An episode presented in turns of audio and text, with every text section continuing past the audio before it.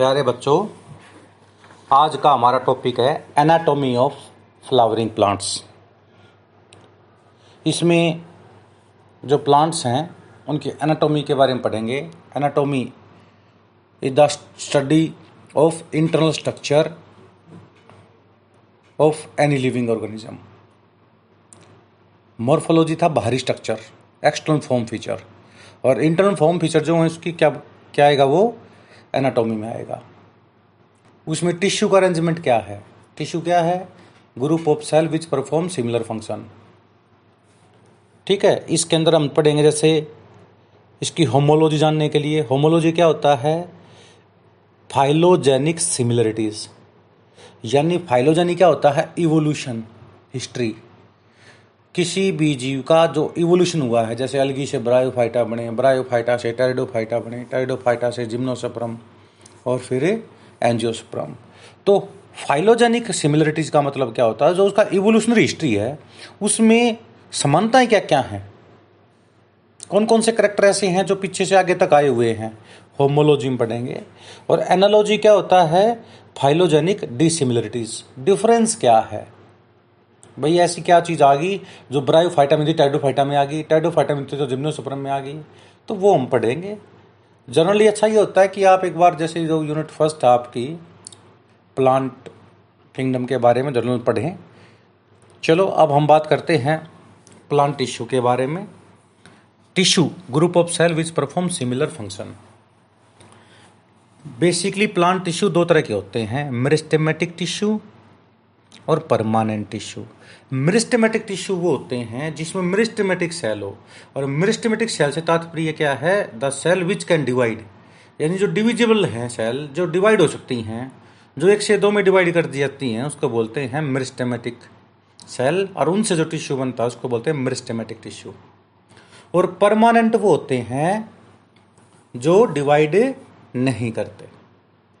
अब meristematic tissue according to position यदि हम पोजीशन के हिसाब से करें तो apical meristem intercalary meristem lateral meristem होते हैं। एपिकल मिरिस्टम का मतलब जैसे कोई भी हम सूट बट देखते हैं, उसकी जो टॉप मोस्ट टिप होती है, जिसको सिलोपटाइल कहते हैं हम, उसमें हंड्रेड की हंड्रेड परसेंट सेल डिवाइड करती हैं। जिसमें हंड्रेड परसेंट सेल डिवाइड कर जाएँ, यानी सारी की सारी सेल मिरिस्टमेटिक नेचर की हैं, उसको बोलते हैं एपिकल मिरिस्टम। इसलिए कभी भी हम प्लांट टिश्यू कल्चर करेंगे तो एपिकल मिरिस्टम को ही लेते हैं ताकि उसमें कोई भी अदर इन्फेक्शन वगैरह नहीं होता। अब आता है इंटरकेलरी, जहाँ से लीफ निकलता है, वहाँ पर लगभग 60-70 परसेंट सेल डिवाइड करती हैं, बाकी 20-30 परसेंट डिवाइड नहीं करती। उस मिरिस्टमेटिक टिश्यू का नाम होता है इंटरकेलरी। बाद में नीचे बन जाते हैं लेटरल। लेटरल में केवल 30 से 40 परसेंट सेल डिवाइड करती हैं, बाकी डिवाइड नहीं करती। They have change into permanent cell, यानी परमानेंट सेल डिवाइड नहीं करती। यानी एपिकल तो होगा टॉप मोस्ट जहाँ पे 100 परसेंट सेल डिवाइड करें। 60 परसेंट के करीब करें तो क्या बोलेंगे? इंटरकेलरी, और 50 परसेंट से आधे नीचे, यानी 40 परसेंट तक सेल डिवाइड करें तो क्या बोलेंगे? लेटरल। इसके बाद सेल परमानेंट बन जाती हैं, वो डिवाइड नहीं करती। दूसरी बात हम इसके अंदर पढ़ेंगे। प्राइमरी मिरिस्टम अब पौधे के अंदर क्या होती है? जब पौधे की हाइट बढ़े ना, वो प्राइमरी ग्रोथ होती है। और जब पौधे की गिर्थ डायमीटर मोटापा बढ़े, वो सेकेंडरी ग्रोथ होती है। प्राइमरी ग्रोथ डाइकोट और मोनोकोट दोनों में होती है। पर सेकेंडरी ग्रोथ सिर्फ़ डाइकोट में होती है, क्योंकि सेकेंडरी ग्रोथ के लिए जाइलम और फ्लोइम के बीच में कैम्बियम रिंग होना ज़रूरी है। तो जो कैम्बियम रिंग होती है ना, उसकी वजह से सेकेंडरी ग्रोथ होती है। अब ग्रोथ हुई है सेल डिवाइड तो की ना, वो मिरिस्टम जो प्राइमरी ग्रोथ के टाइम पे बनते हैं, उसको प्राइमरी मिरिस्टम कहते हैं। और जब गिर्थ बढ़ती है, यानी सेल तो डिवाइड करती है, उसको बोलते हैं secondary meristem during secondary growth बनते हैं, और सेकेंडरी ग्रोथ सिर्फ़ डाइकोट में होती है। डाइकोट रूट में होती है डाइकोट स्टेम में होती है लीफ में सेकेंडरी ग्रोथ नहीं होती। अब एक थ्योरी है हमारी, स्किमिडिट थ्योरी। जो स्किमिडिट थ्योरी थी, ये 1924 के अंदर दी थी 1924 के अंदर। इस, इसका नाम था टूनिका कॉर्पस थ्योरी। क्या नाम था? Tunica corpus theory. ये थ्योरी ये कहती है कि आउटर मोस्ट जो लेयर है, वो टूनिका से बनती है उसके जो नीचे होते हैं बर्ड के अंदर जब सेक्शन देखेंगे इलेक्ट्रॉन माइक्रोस्कोप से तो आउटर मोस्ट लेयर का नाम टूनिका हो गया और उससे नीचे वाली लेयर का नाम हो गया कोर्पस टूनिका से तो बनती है एपिडर्मिस टूनिका से क्या बनती है? एपिडर्मिस रूट के अंदर एपिडर्मिस को बोलते हैं एपिब्लिमा और कोर्पस की दो लेयर होगी, एक तो प्रोकैम्बियम एक ग्राउंड मरिस्टम प्रोकैम्बियम का मतलब जाइलम फ्लोइम और कैम्बियम प्रोकैम्बियम का मतलब तीन चीज़ बनती हैं जाइलम फ्लोइम और कैम्बियम क्योंकि वेस्कुलर बंडल पढ़ते हैं वेस्कुलर बंडल में क्या होता है बीच में कैम्बियम रिंग ऊपर साइड में फ्लोइम नीचे साइड में जाइलम तो इसको वेस्कुलर बंडल बोल देंगे यानी जाइलम फ्लोइम और कैम्बियम रिंग, ये किससे बनती है? प्रो कैम्बियम लेयर से बनती हैं। जाइलम फ्लोइम और कैम्बियम रिंग। और बाकी जो बच गए, एंड कोर्टेक्स बच गया, एंडोडर्मिस बच गया, पेरिसाइकिल बच गई, ये सारे बनते हैं ग्राउंड मिरिस्टम से। यानी टूनिका, कोर्पस थ्योरी। टूनिका तो आउटर लेयर होगी, इससे प्रो, प्रोटोड्रम बनेगी और प्रोटोड्रमिस से बाद में क्या बनती है? एपिडर्मिस। स्टेम के अंदर, लीफ के अंदर और रूट के अंदर इसको बोलते हैं एपीब्लीमा। एपिडर्मिस ही रूट के अंदर क्या बोलेंगे? एपीब्लीमा। कोर्पस के दो पार्ट हो जाते हैं, प्रोकैम्बियम और ग्राउंड मिरिस्टम। प्रोकैम्बियम से बनेगा जाइलम, नीचे से पानी और मिनरल ऊपर लेके जाता है, रूट से लीफ तक।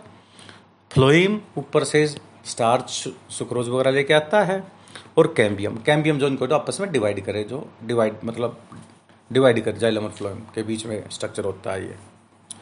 और नेक्स्ट आता है ग्राउंड मिनिस्टम पिथ जो सेंट्रल पोर्शन होता है पिथ पेरिसाइकिल एंडोडर्मिस ठीक है? ये सारी की सारी आएँगी कोर्टेक्स हाइपोडर्मिस ग्राउंड मिनिस्टम में। यानी स्कीमेटिक थ्योरी के दो ही पार्ट होते हैं टूनिका और कॉर्पस। और कॉर्पस के आगे दो पार्ट हो जाते हैं क्या क्या प्रोकैम्बियम और ग्राउंड मिरिस्टम। और किससे क्या चीज़ बननी है, वो आपको याद करना पड़ेगा। उससे एक नेक्स्ट थ्योरी आती है।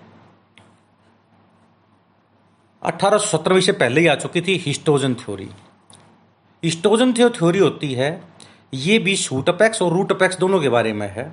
जब शूट अपेक्स के बारे में कहते हैं, जो शूट की टिप होती है सिलोपटाइल और रूट अपेक्स का मतलब सिलोराइजा तो स्टोजन थ्योरी एच से स्टोजन एच से हेंस्टीन तो ये याद रखना। एच से ही होंगे। स्किमिटूनी का कॉर्पस थ्योरी किसने दी थी?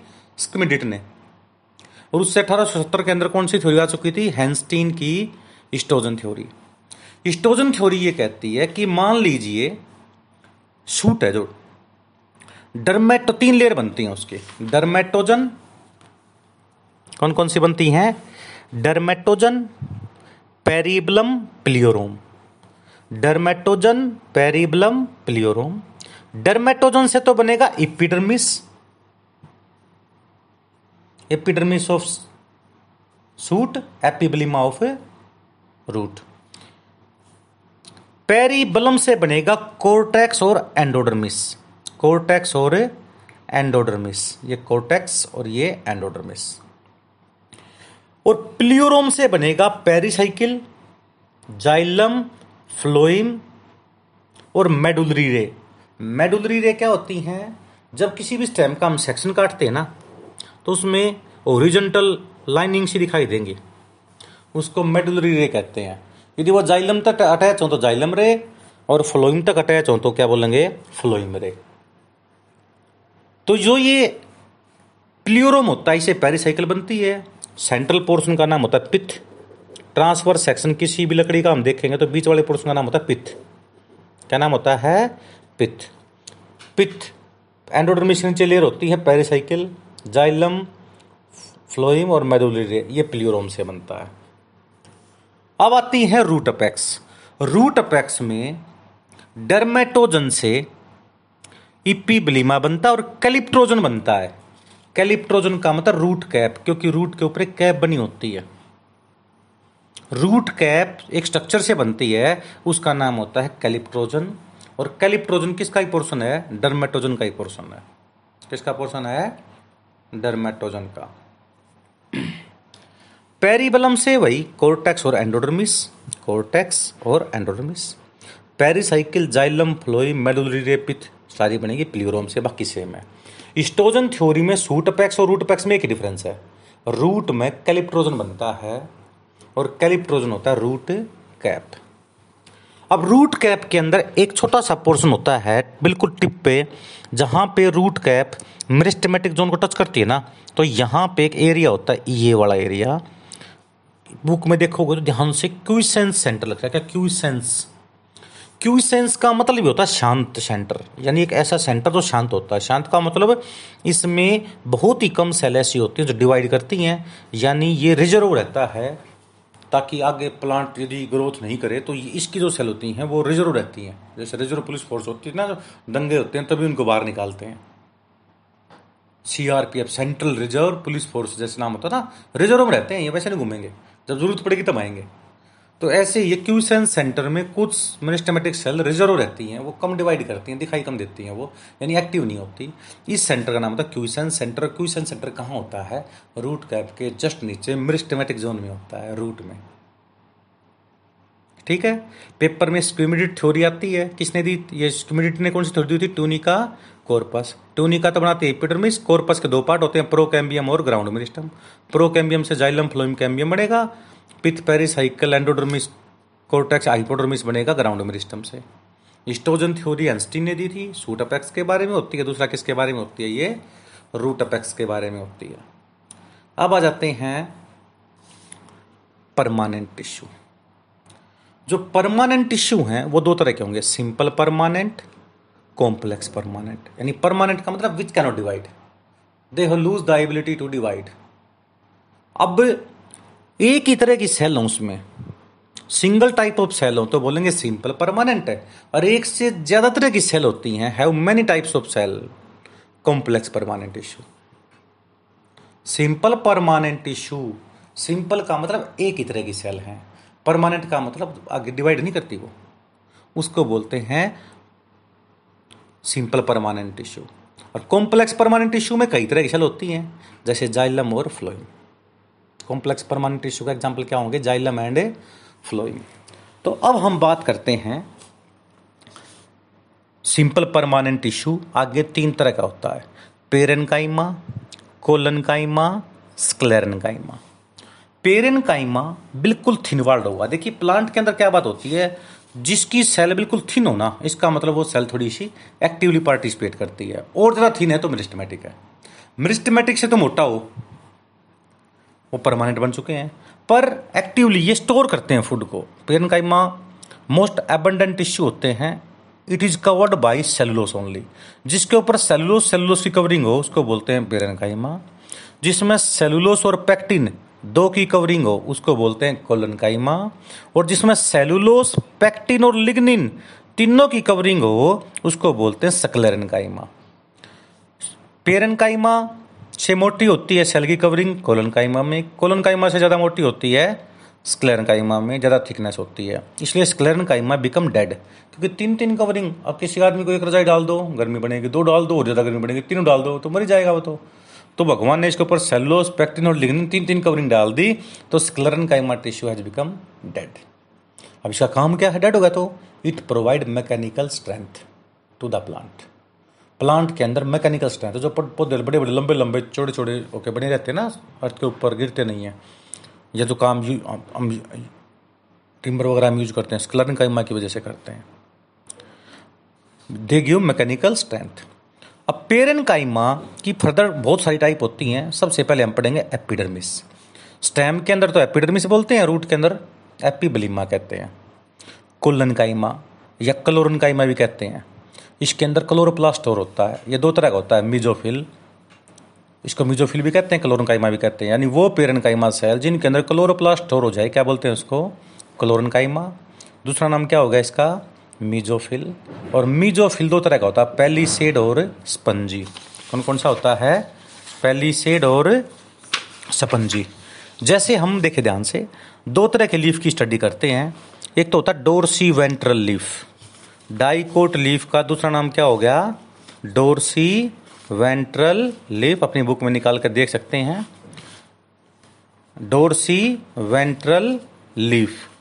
इसको डोरसी वेंट्रल लीफ क्यों कहते हैं? क्योंकि डाइकोट लीफ के अंदर अपर सरफेस ज़्यादा डार्क होती है, क्योंकि क्लोरोप्लास्ट ज़्यादा होते हैं ऊपर साइड में। क्योंकि ऊपर साइड में बहुत सारी मिजोफिल सेल हैं, क्लोरन, क्लोरनकाइमा सेल हैं। एक क्लोरोन क्लोरनकाइमा सेल के अंदर लगभग 300 के करीब क्लोरोप्लास्ट होते हैं। कितने क्लोरोप्लास्ट होते हैं? 300 और यदि हम डायडोर्सल लीफ के दो भाग देखें, ऊपर वाले पार्ट के अंदर कोई इंटरसेलुलर स्पेस नहीं होता। ऊपर वाली साइड में कोई भी स्टोमेटा नहीं होता। लोअर साइड में स्टोमेटा भी होते हैं और इंटरसेलुलर स्पेस भी होते हैं। इसलिए डाइकोट लीफ में लोअर साइड तो कम डार्क होती है, ऊपर साइड ज़्यादा डार्क होती है। ऐसे ट्रांसफ़र सेक्शन ऑफ़ लीफ को बोलते हैं हम डोरसी वेंट्रल सेक्शन या डोरसी वेंट्रल लीफ का सेक्शन। ट्रांसफ़र सेक्शन दिखा रखा है। और बीच में जो पत्ते के अंदर रिब्स होती हैं, वीन्स होती हैं जो, ये होती है वेस्कुलर बंडल सीथ सेल। इसमें जाइलम होता है और फ्लोइम होता है। वेस्कुलर बंडल सीथ सेल में क्या होता है? जाइलम और फ्लोइम। और मिजोफिल सेल दो तरह की होती हैं, पेलीसेड और स्पंजी। पेलीसेड का मतलब compactly arrangement no intercellular space. क्योंकि ऊपर साइड में पेलीसेड अरेंजमेंट होता है, ऊपर साइड में क्या है? पेलीसेड। इसलिए उसमें कोई इंटरसेलुलर स्पेस नहीं होता। इसलिए ऊपर साइड में स्टोमेटा भी नहीं होते। इसलिए dorsiventral leaf, dicot leaf में अपर सरफेस ज़्यादा डार्क होती है मैक्सिमम फोटोसिंथेसिस करने के लिए। लोअर साइड में इंटरसेलुलर स्पेस भी होते हैं।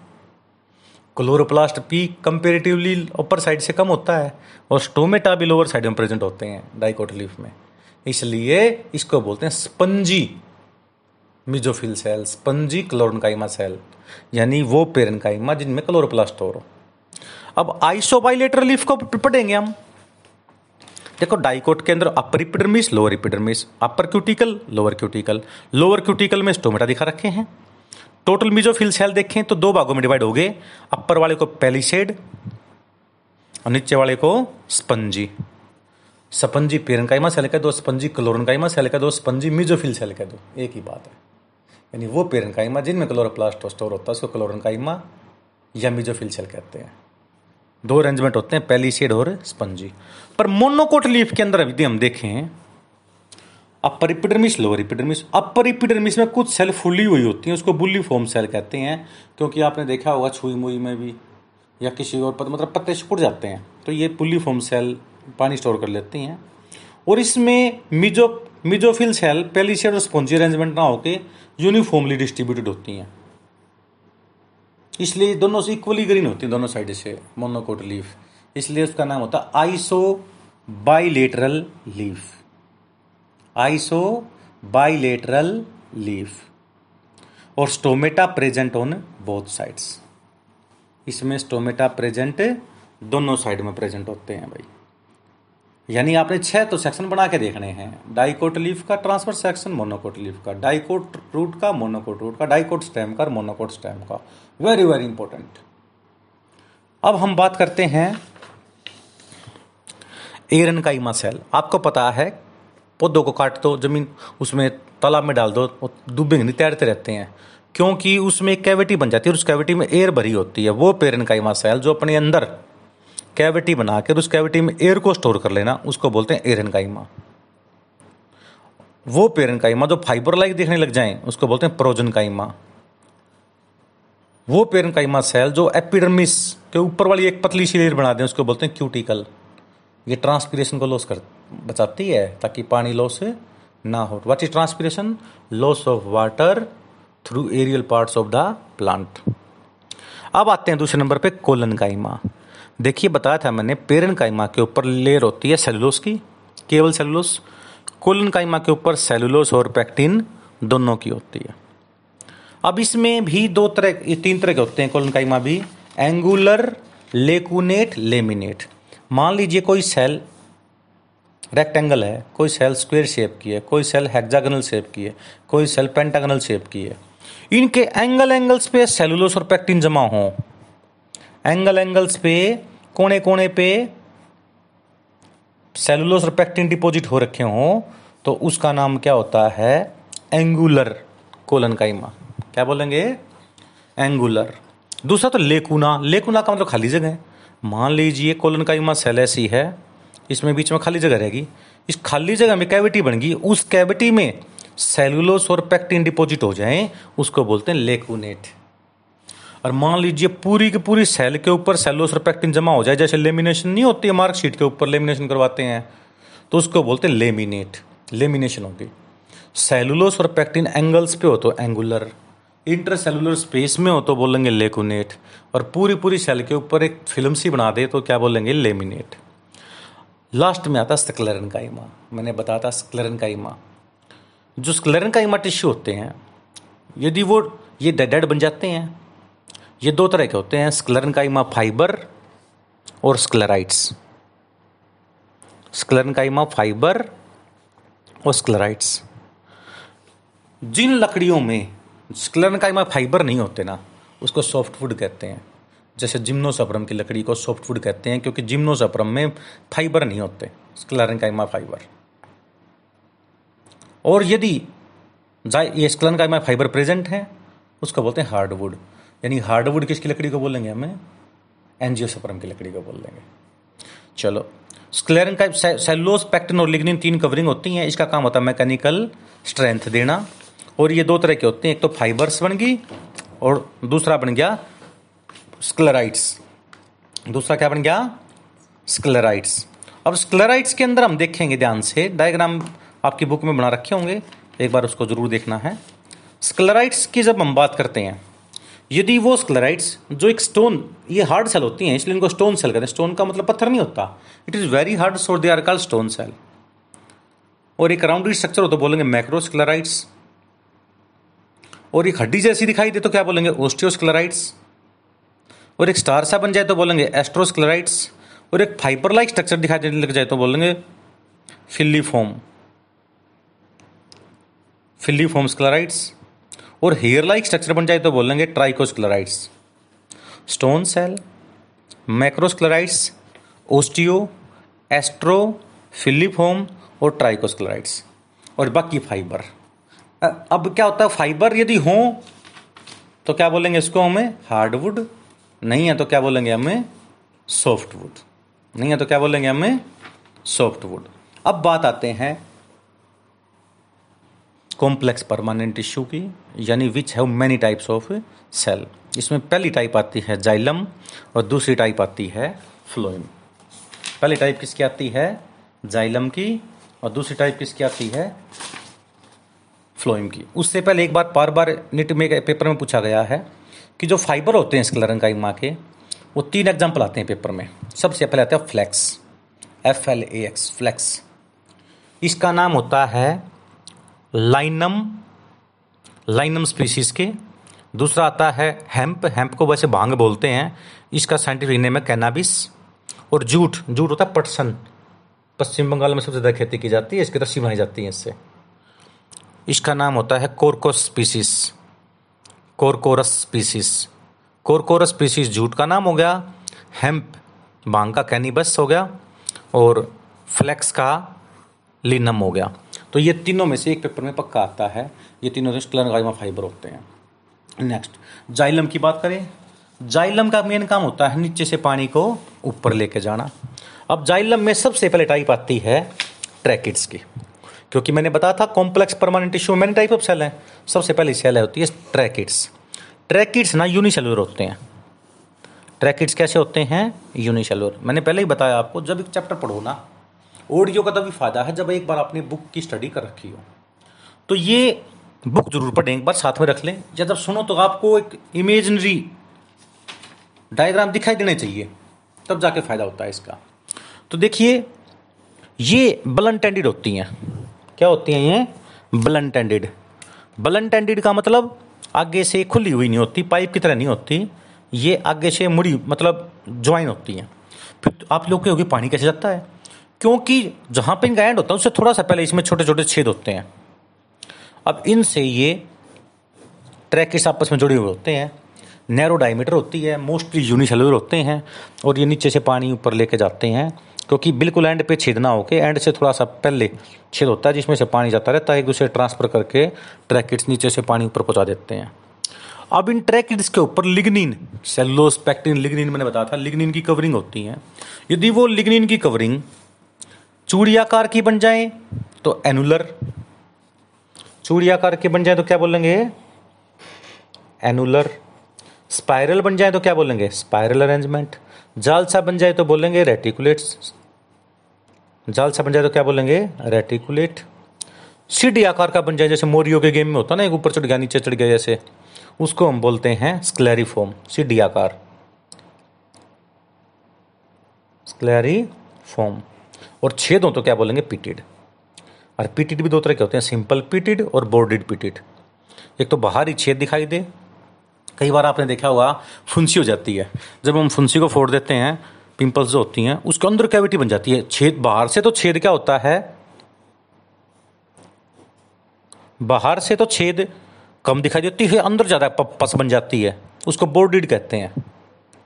उसको क्या बोलेंगे? बोर्डिड। और जो जितना बाहर से दिखाई उतनी अंदर से हो तो क्या बोलेंगे? Simple pit. तो यदि ट्रैकिड्स, पहली बात तो ट्रैकिड्स बलंटेंडेड होते हैं। साइड बाई साइड जुड़े होते हैं ये, तब पानी नीचे से ऊपर लेके जाते हैं यूनिसेलर होते हैं। ट्रैकिड्स ज़्यादा, सबसे ज़्यादा ट्रैकिड्स टाइडोफाइटा में और जिम्नोसपर में होते हैं। नाइन्टी परसेंट ट्रैकिड्स होते हैं। पाँच पाँच दस परसेंट ही वैसल होते हैं। पर एनजियोसप्रम में नाइन्टी नाइन्टी फाइव परसेंट तो वैसल होते हैं पाँच एक परसेंट ट्रैकिड्स होते हैं। ये ध्यान रखना ट्रैकिड्स किसमें होते हैं? ट्रैकियोफाइटा ट्रैकियोफाइटा में कौन कौन से आते हैं? टाइडोफाइटा जिम्नोस्प्रम एंजियोस्प्रम। पर ट्रैकियोफाइटा टेडोफाइटा में और जिम्नोसोप्रम में ज़्यादा होते हैं, एंजियोसोप्रम में बहुत कम होते हैं। क्योंकि एंजियोस्प्रम में ट्रैकिड्स क्या बन गए थे? वेसल बन गए थे। ऐसा नहीं है, बिल्कुल बिल्कुल नहीं होते। नाइन्टी टेन का रेशो रहता है। नाइन्टी परसेंट ट्रैकिड्स, दस परसेंट वेसल। जिम्नोसोप्रम में एनजीओ में उल्टा होता है। नाइन्टी परसेंट वेसल, दस परसेंट ट्रैकिड्स। इसलिए हम यही कह देते हैं कि ट्रैकिड्स होते हैं जिम्नोसप्रम में। और वेसल होते हैं एनजीओ में। ट्रैकिड्स के ऊपर यदि लिग्निन की कवरिंग होती हैं रिंग शेप की तो annular spiral reticulate scalariform pitted simple pitted और बोर्डिड पिटिड अब दूसरे नंबर पे आता है वेसल वेसल मल्टी सेलुलर होते हैं। वाइड डायमीटर होती है इसकी। ज़्यादा पानी ले जा सकते हैं ये। अब जो ये वेसल हैं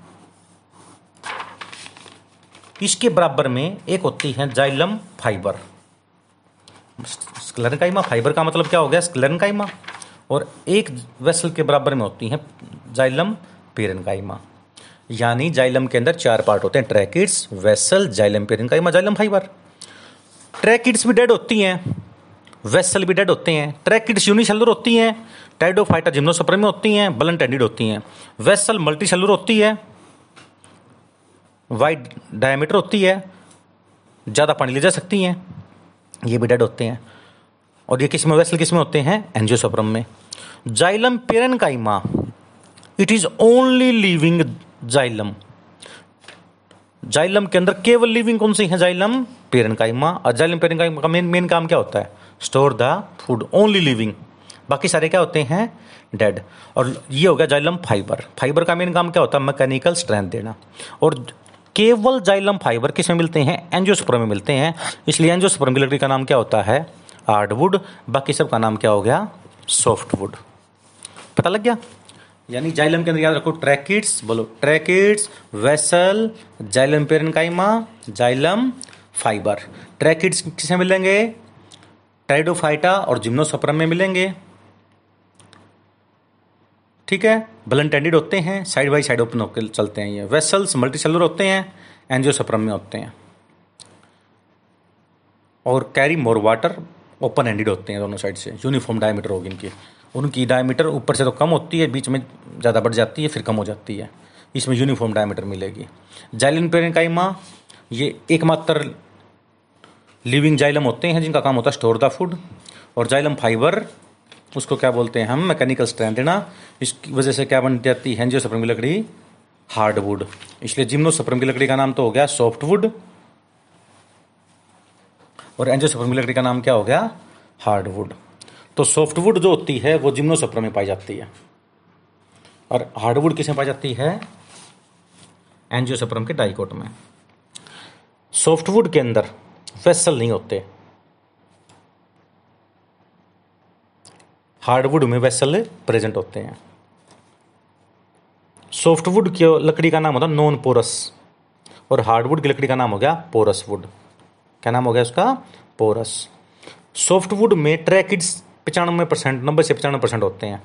हार्डवुड में केवल पाँच ही परसेंट होते हैं।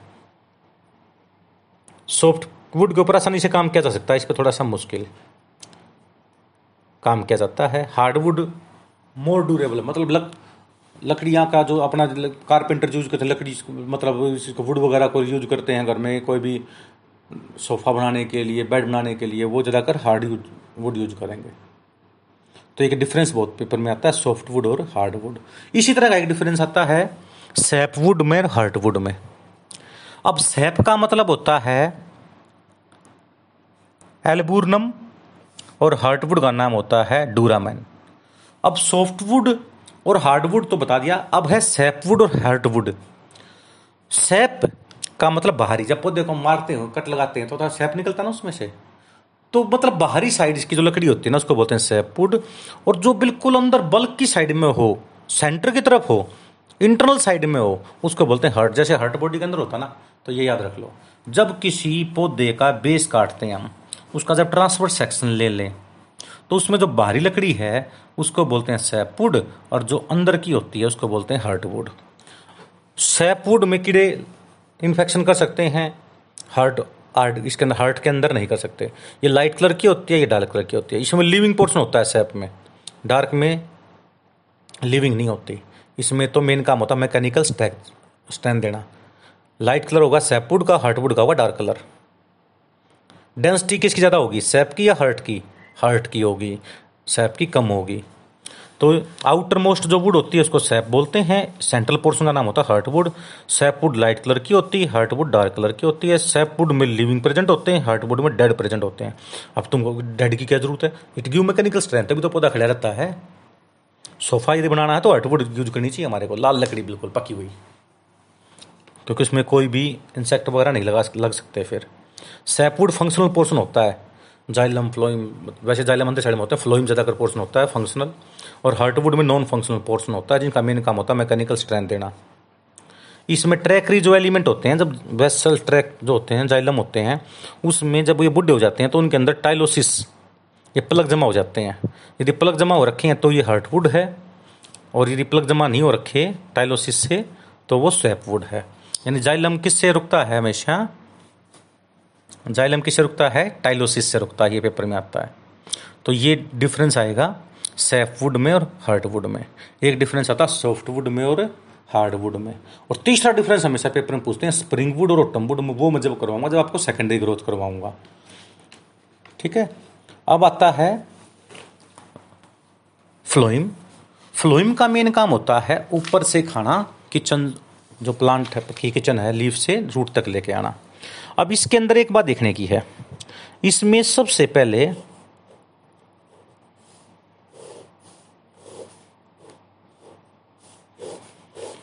sieve tubes, sieve cells present होती हैं। साइवा सेल्स और साइवा ट्यूब्स दोनों को मिलाकर बोलते हैं sieve element. Sieve element. Sieve element के दो पोर्शन होते हैं। पहला तो हो गया साइवा ट्यूब्स। ट्यूब्स कोई मतलब ये नहीं होती, एक ट्यूब का मतलब सिंपल जिसमें से स्टार्च शुगर वगैरह जाती है। अब जो ट्यूब है, उसकी बराबर में सेल होती हैं, इसको बोलते हैं साइवा सेल्स। साइवा सेल्स के अंदर साइड में होती है साइवा ट्यूब्स। ट्यूब्स एक साइड तो गिरी है साइवा सेल से, दूसरी साइड से होती हैं कंपेनियन सेल। कंपेनियन का मतलब था फ्रेंड सेल। फ्रेंड वो होते हैं जो मुसीबत में भी काम आए। यानी ऊपर से जब सुक्रोज नीचे बन के आता है? स्टार्च ऊपर से नीचे आता है। तो इस कितना जाना है? उसको कौन, कितनी अमाउंट नीचे ट्रांसफ़र होनी है? इसको कंट्रोल कौन करेगा? कंपेनियन सेल का न्यूक्लियस कंपेनियन सेल का न्यूक्लियस साइवा ट्यूब्स में कितना मटेरियल सप्लाई होना है, उसको कंट्रोल करता है। क्योंकि ये अपना प्रोटीन बनाएगा ये प्रोटीन ये नीचे जो साइवा प्लेट्स होती हैं, इन प्लेट में छोटे छोटे पोर होते हैं साइवा पोर्स कहते हैं, इन पोर के थ्रू ट्रांसफ़र होता है। तो इन पोर को वोरोनिन बॉडी भर देती हैं, इसलिए मटेरियल आगे ट्रांसफ़र नहीं होता। नहीं तो सारा ऊपर बनेगा सारा रूट में आता रहेगा, आपको देखो, बाकी को कहाँ मिलेगा। तो इसके अमाउंट कौन कंट्रोल करता है? कंपेनियन सेल का न्यूक्लियस प्रोटीन बनाता है, वो प्रोटीन साइवा पोर्स जो साइवा प्लेट्स में प्रेजेंट होती हैं साइवा ट्यूब्स के अंदर। साइवा ट्यूब्स में जगह जगह बैरियर बने होते हैं साइवा प्लेट कहते हैं। साइवा प्लेट में छोटे छोटे रास्ते होते हैं जाने के लिए, उसको बोलते हैं साइवा पोर्स इन पोर में वोरोनिन बढ़ जाता है और मेटेरियल जितना ट्रांसफ़र होता है वो कंट्रोल में आ जाता है। शाइवा ट्यूब्स में कितना मैटर अंदर जाना है, कितना मैटर ट्रांसफ़र करना है रूट की तरफ़, उसको कौन कंट्रोल करता है? कंपेनियन सेल का न्यूक्लियस क्योंकि शाइवा सेल के न्यूक्लियस तो डेड हो जाते हैं न्यूक्लियस कई बार प्रेजेंट इसमें नहीं होते। यानी वो नॉन फंक्शनल है। साइवा सेल, जैसे हमारी आरबीसी में शुरू में न्यूक्लियस होता, बाद में गायब हो जाता ना, इस तरह में भी न्यूक्लियस नहीं होता। तो साइवा ट्यूब्स में कितना मैटर ट्रांसफ़र करना है, उसको कौन कंट्रोल करेगा? कंपेनियन सेल का न्यूक्लियस इसलिए इनका नाम कंपेनियन सेल है। और बाकी दो सेल बच गई फ्लोइम पेरन काइम और फ्लोइम फाइबर फ्लोइम जो पेरन काइम होता है उनका मेन काम होता है पेरन काइमा का टू स्टोर द फ़ूड जैसे जाइलम के अंदर था। और फ्लोइम फाइबर का मेन काम होता है मैकेनिकल स्ट्रेंथ देना। मैकेनिकल स्ट्रेंथ देना। अब हम बात करते हैं ट्रांसवर्ज सेक्शन की। बात करते हैं हम transverse section. Transverse section dicot root की हम बात करेंगे। तो डाइकोट रूट में ऊपर वाली सेल का नाम होता है एपीबलिमा बस एपिडर्मिस भी कहते हैं इसको, पर एपीबलिमा से नाम हो गया कि रूट है। उसमें से रूट एयर प्रेजेंट होते हैं और रूट एयर हमेशा क्या होते हैं? यूनी सेलुलर होते हैं। सबसे ऊपर रूट एयर मिलेगा, फिर इपिडर्मिस एपीबलिमा मिलेगी, फिर दस बारह लेयर मिलेंगी कोर्टेक्स की, कोर्टिकल सेल बोलते हैं इसको। और जो कोर्टिकल सेल से नीचे साइड में मिलती है एंडोडर्मिस क्या मिलती है? एंडोडर्मिस और जो एंडोडर्मिस होती है, इसमें कैस्पेरियन स्ट्रिप्स पाई जाती है। ये क्वेश्चन हर बार नीट में आता है। यानी एंडोडर्मिस के अंदर क्या होता है? कैस्पेरियन स्ट्रिप्स होती हैं। क्या प्रेजेंट होती हैं? कैस्पेरियन स्ट्रिप्स ये कैस्पेरियन स्ट्रिप्स क्या कंट्रोल करती हैं? कि कितना पानी अंदर जाना है, कितना फ़ूड इसमें ट्रांसफ़र होना है। तो एक तरह की चेक पोस्ट का काम करती हैं कैस्पिन स्ट्रिप्स। और कैस्पिन स्ट्रिप्स किसमें होती है? हमेशा एंडोडर्मिस में होती हैं। एंडोडर्मिस के नीचे एक लेयर होती है pericycle.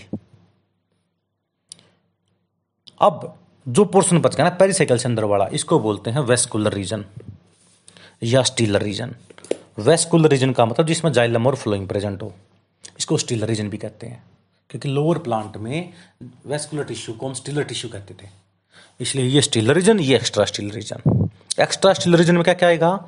Root hair epiblema cortex endodermis pericycle अब कौन सा आ गया? Stealer reason. स्टीलर में आएगा जाइलम और फ्लोइम जाइलम और फ्लोइम के बीच में टिश्यू हम दिखाते नहीं हैं, वैसे होते हैं, उसको बोलते हैं कंजस्टिवा टिश्यू जो जाइलम और फ्लोइम को जोड़ते हैं। अब पेपर में क्या आता है? जाइलम और फ्लोइम यदि एक राउंडेड स्ट्रक्चर बन जाए लास्ट टॉपिक है बस ये। उसको बोलते हैं मोनोआर कंडीशन अब दो दो दो जगह बन जाए, दो टिप बन जाए। जैसे पेन है पेन को बीच में से पकड़ लो। दो एंड हो गए ना इसके।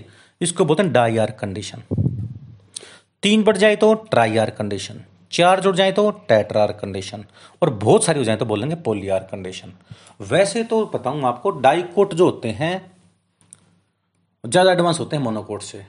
पर एक दो साइंस जो बोटनिस्टों ने ये कहा था कि ये वास्तव में मोनोकोट ज़्यादा एडवांस होते हैं डाइकोट से। कारण क्या होता है? क्योंकि पहले मोनोआर्क कंडीशन किसमें बनी थी? टाइडोफाइटा में बनी थी। Diarch triarch gymnosperm में बनी थी। ट्राई आर्क यो, क्या नाम है? ट्राई जो मोस्टली टेट्रा ये डाइकोट में पाई जाती है। पोलियार्क किसमें पाई जाती है?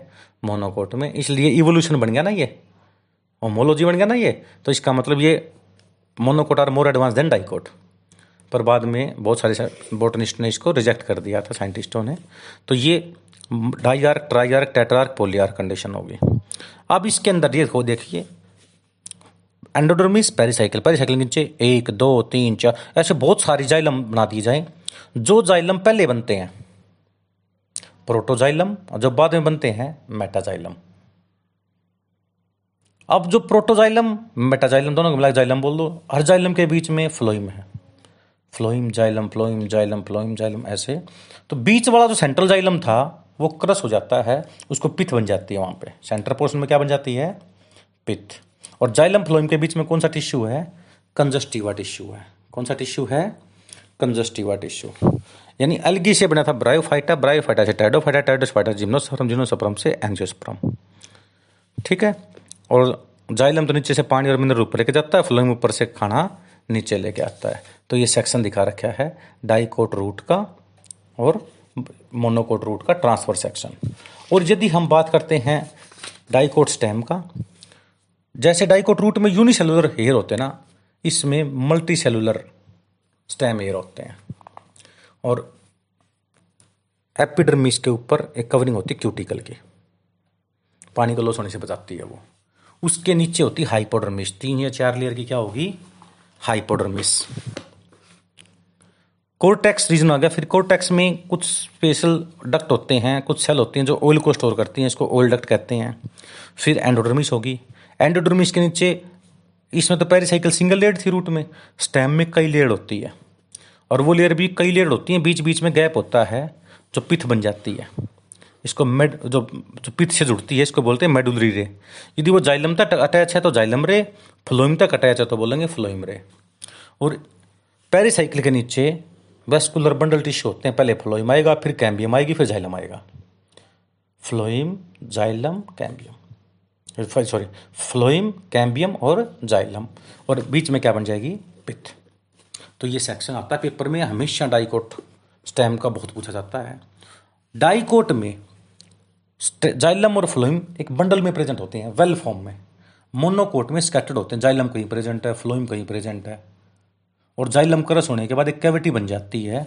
उस कैविटी का नाम होता है लाइसोजेनिक कैविटी उस कैविटी का नाम क्या हो गया? लाइसोजेनिक कैविटी जाइलम के क्रस होने से जो कैविटी बनती है, उसको क्या बोलते हैं?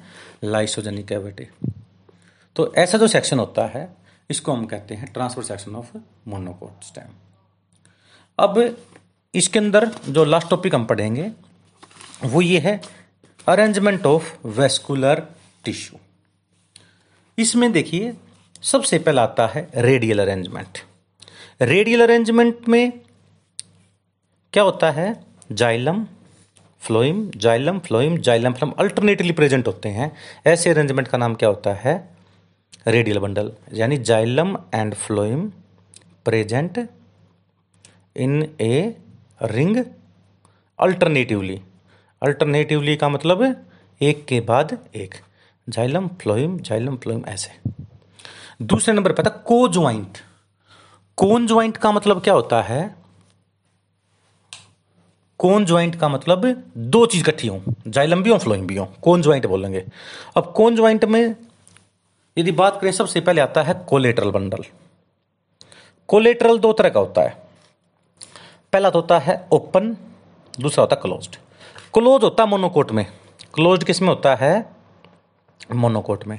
मोनोकोट में क्या होता है? कैम्बियमनी की ज़रूरत नहीं है, क्योंकि कैम्बियमनिक से सेकेंडरी ग्रोथ होती है मोनोकोट में सेकेंडरी ग्रोथ होती नहीं है। इसलिए जाइलम डायरेक्टली अटैच किससे है? फ्लोइम से। जिसमें जाइलम डायरेक्टली फ्लोइम से अटैच हो। बीच में कैम्बियम रिंग नहीं हो। मोनोकोट में कैम्बियम की ज़रूरत ही नहीं है, क्योंकि कैम्बियम रिंग तो सेकेंडरी ग्रोथ करवाती है। क्योंकि जाइलम फ्लोइम डायरेक्टली अटैच है एक दूसरे से, बीच में कैम्बियम रिंग नहीं है, इसका नाम होता है क्लोज्ड अरेंजमेंट। दूसरा होता ओपन। ओपन का मतलब जाइलम और फ्लोइम एक दूसरे से ओपन है अलग अलग हैं, क्योंकि बीच में कौन सी रिंग आ गई? कैम्बियम रिंग आ गई। यानी ओपन अरेंजमेंट किसमें होता है? डाइकोट में होता है, और ओपन अरेंजमेंट में क्या बात खास होती है कि जाइलम और फ्लोइम के बीच में क्या होती है? Cambium ring. क्लोज में क्या होती है? कैम्बियम रिंग अपसेंट होती है, जाइलम फ्लोइम डायरेक्टली अटैच होते हैं। फिर आता बाइकोलेटरल बाइकोलेटरल पेठे में होता पंपकिन के अंदर कुकर बीटा पेपो बोलते हैं इसको। ठीक है, इसके अंदर क्या कुकर बीचिया फैमिली होती है कि, जिसमें ये आते हैं, पेठा वगैरह आते हैं सोलिनेशिया फैमिली होती है कि एक एक होती है कन्वोलेशिया फैमिली इन तीनों के अंदर ये खास बात होती है बाई कोलेटरल अरेंजमेंट होता है। बाई कोलेटर में क्या होता है, ऊपर फ्लोइम नीचे फ्लोइम बीच में जाइलम। जाइलम और फ्लोइम के बीच में कैम्बियम रिंग दो होती हैं। एक तो आउटर कैम्बियम रिंग, एक इनर कैम्बियम रिंग। फ्लोइम के दो बंडल हो गए, ऊपरी साइड में और साइड में। बीच में क्या होगी जाइलम। पर दोनों साइड में, जाइलम और फ्लोएम के बीच में क्या है? कैम्बियम है। ये कैम्बियम वन, ये कैम्बियम टू। बाई कोलेटरल दो बंडल गए बाई कोलेटरल तीसरा होता है कंसंट्रिक रिंग कंसन का मतलब होता है concentric one surrounding another one surrounding another इसका मतलब होता है कंसंट्रिक रिंग और ये दो तरह की होती है। एम्फी का मतलब बाहरी। एम्फी का मतलब बाहरी और वेसल का मतलब जाइलम। यदि जाइलम बाहर हैं तो फ्लोइम अंदर होंगे। इसको बोलते हैं एम्फी वेसल और एम्फी वेसल का उल्टा क्या होता है? एम्फी कराइबल एम्फी कराइबल का मतलब जाइलम अंदर फ्लोइम बाहर। अब दोबारा सुन लो। रेडियल में जाइलम फ्लोइम अल्टरनेटिवली प्रेजेंट होते हैं। कोलेटरल में दो अरेंजमेंट हो गए। एक तो हो गया क्लोज्ड एक हो गया ओपन ओपन किसमें होता है? डाइकोट में। डाइकोट में क्या होता है? जाइलम और फ्लोइम के बीच में क्या होगा? कैम्बियम क्लोज्ड में क्या होगा? जाइलम फ्लोइम डायरेक्टली अटैच होंगे एक दूसरे से। कैम्बियम रिंग प्रेजेंट नहीं होती। बाइकोलेटरल में क्या होता है? फ्लोइम ऊपर भी फ्लोइम नीचे भी फ्लोइम बीच में कैम्बियम बीच में जाइलम और जाइलम और फ्लोइम को डिवाइड कौन करता है? वाल कौन डिवाइड करती है? कैम्बियम यानी दो कैम्बियम रिंग होंगी, दो ही फ्लोइम होंगे, जाइलम एक होगा। ऐसे अरेंजमेंट का नाम क्या होता है?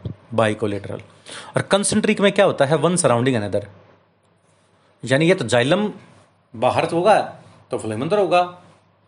और ये जाइलम अंदर होगा तो फ्लोइम में बाहर होगा। यदि जाइलम बाहर है, उसको बोलते हैं एम्फी वेसल एम्फी मीन्स बाहरी। याद रख लो वैसे तो एम्फी का मतलब ट्यू होता है। पर हम याद रख लें एम्फी बाहरी साइड में वैसल का मतलब जाइलम बाहर। और जाइलम बाहर दूसरे एम्फी कराबिल में क्या होगा? जाइलम अंदर। Xylem is surrounded by phloem amphicribral phloem is surrounded by xylem amphivasal पता लग गया? ये अरेंजमेंट होता है। फिर मैंने बताया था आपको कि एंडोडर्मिस में क्या होती हैं? कैस्पेरियन स्ट्रिप्स ये किसका काम करती हैं? चेक पोस्ट का काम करती हैं जाइलम फ्लोइम और कोर्टेक्स के बीच का। जाइलम, फ्लोइम और कोर्टेक्स के बीच का कौन काम करते हैं? Casparian strips. क्या काम करती हैं ये? चेक पोस्ट का। उसी तरह मैंने बताया था डाइकोट के अंदर जो लीफ हो डाइकोट जो लीफ है, उसमें स्टोमेटा प्रेजेंट होते लोअर साइड में। जब हम स्टोमेटा का सेक्शन देखते हैं, बीच में छोटा सा पोर होता है, उसको बोलते हैं स्टोमा। बीच में छोटे से पोर का नाम क्या हो गया? स्टोमा। उसके बाहरी तरफ़ गार्ड सेल होती हैं किडनी शेप की बीन शेप की, राजमा जैसी होती हैं। यदि बीन शेप की गार्ड सेल हैं, जिनमें क्लोरोप्लास्ट होता है, और बीन शेप की बाहरी साइड में जो सेल होती हैं उसको सब्सिडरी सेल कई बार ये सब्सिडरी सेल अपसेंट भी होती हैं, उसके बाहर वाली इपिडर्मल सेल यानी बीच में छोटा सा छेद स्टोमा स्टोमा के दोनों तरफ़ किडनी शेप की गार्ड सेल इनमें क्लोरोप्लास्ट होता है और उसके बाहर वाली सेल का नाम सब्सिडरी या इपिडर्मल सेल कहते हैं। उनमें क्लोरोप्लास्ट नहीं होता। मोनोकोट में जो गार्ड सेल है ना, वो डंबल शेप की होती हैं। किस शेप की होती हैं? डंबल शेप की। यदि डंबल शेप की हैं तो मोनोकोट का स्टोमेटा है और किडनी शेप की हैं तो डाइकोट यानी स्टोमेटा एक सिंपल स्ट्रक्चर नहीं है। स्टोमेटा कॉम्प्लेक्स बोलते हैं इसको। क्या बोलते हैं इसको हमें? स्टोमेटा कॉम्प्लेक्स स्टोमेटा कॉम्प्लेक्स में क्या होता है? बीच में छिद का नाम क्या हो गया? स्टोमा या पोर। स्टोमा के चारों तरफ़ जो सेल घूमती हैं, गार्ड सेल। गार्ड सेल में क्लोरोप्लास्ट होता है। और गार्ड सेल के बाहरी तरफ़ सब्सिडरी या इपिडर्मल सेल। उनमें क्लोरोप्लास्ट नहीं होता। यदि गार्ड सेल किडनी शेप की हैं, बीन शेप की हैं तो डाइकोट की पहचान है। और ये डंबल शेप की हैं तो किसकी पहचान है वो? मोनोकोट की पहचान है। तो आपको ज़्यादा नहीं करना, आज इतना ही रिवाइज करना है। थैंक यू प्यारे बच्चों, आज का हमारा टॉपिक है secondary growth in dicot root dicot stem और डेंड्रोक्रोनोलॉजी जिसमें स्प्रिंग वुड और ओटम वुड पढ़ेंगे। बहुत ही आसान और इम्पोर्टेंट टॉपिक हैं। आज तक ऐसा कोई एग्ज़ाम नहीं गया जिसमें से इस, इन टॉपिकों में से क्वेश्चन नहीं पूछे गए सबसे पहले देखते हैं डाइकोट रूट। जब डाइकोट रूट का हम ट्रांसफ़र सेक्शन देखते हैं ना ट्रांसफ़र सेक्शन, पहले ट्रांसफ़र सेक्शन काटो, फिर उसका छोटा सा सेक्टर थोड़ा सा एरिया ले लो, उसी की स्टडी कर लेते हैं। तो यदि हम देखें सेक्शन में तो ये चारों तरफ़ घुमा हुआ होता है, पर हमने छोटा सा सेक्शन ले लिया उसका। प्राइमरी ग्रोथ होती है पौधे की हाइट बढ़ना। और सेकेंडरी ग्रोथ होती है, पौधे की डायमीटर बढ़ना गिरथ बढ़ना, उसकी चौड़ाई बढ़ना, यानी पौधा वृक्ष के रूप में बढ़ जाना, यानी पौधे की गिरथ बढ़ जाना डायमीटर बढ़ जाना, मज़बूत हो जाता है वो।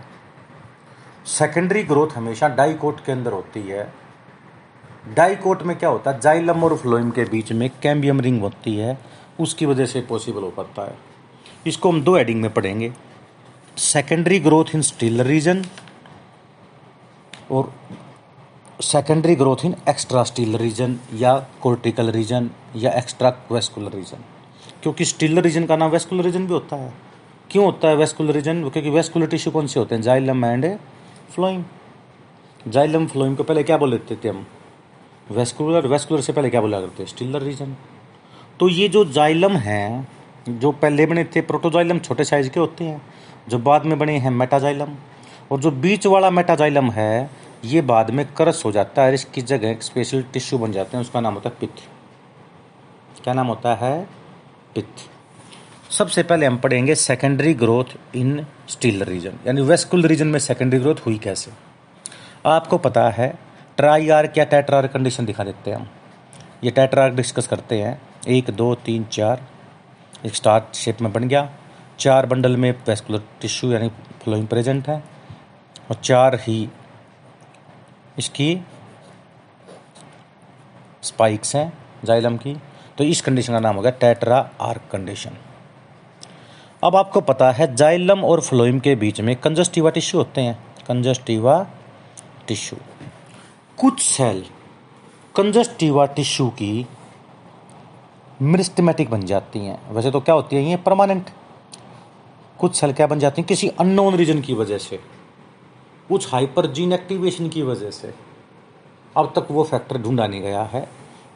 जाइलम और फ्लोइम के बीच में कुछ सेल जो परमानेंट थी कंजस्टिवा टिश्यू के अंदर, वे again change into meristematic nature. जैसे कैंसर क्या होता है उमन में? जो नॉर्मल सेल होती है, जो डिवीज़न बंद कर चुकी है, वो दोबारा क्या हो जाता है? डिवाइड करनी शुरू कर देती है। उसी तरह जाइलम और फ्लोइम के बीच में कुछ cell side by side divide होके सेमी सर्कुलर रिंग टाइप में बना देती है। चार। टेट्रा रखे तो चार और ट्राई आ रखे तो तीन।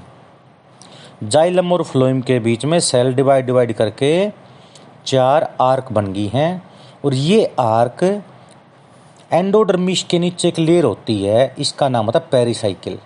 पेरीसाइकिल से टच कर जाती है।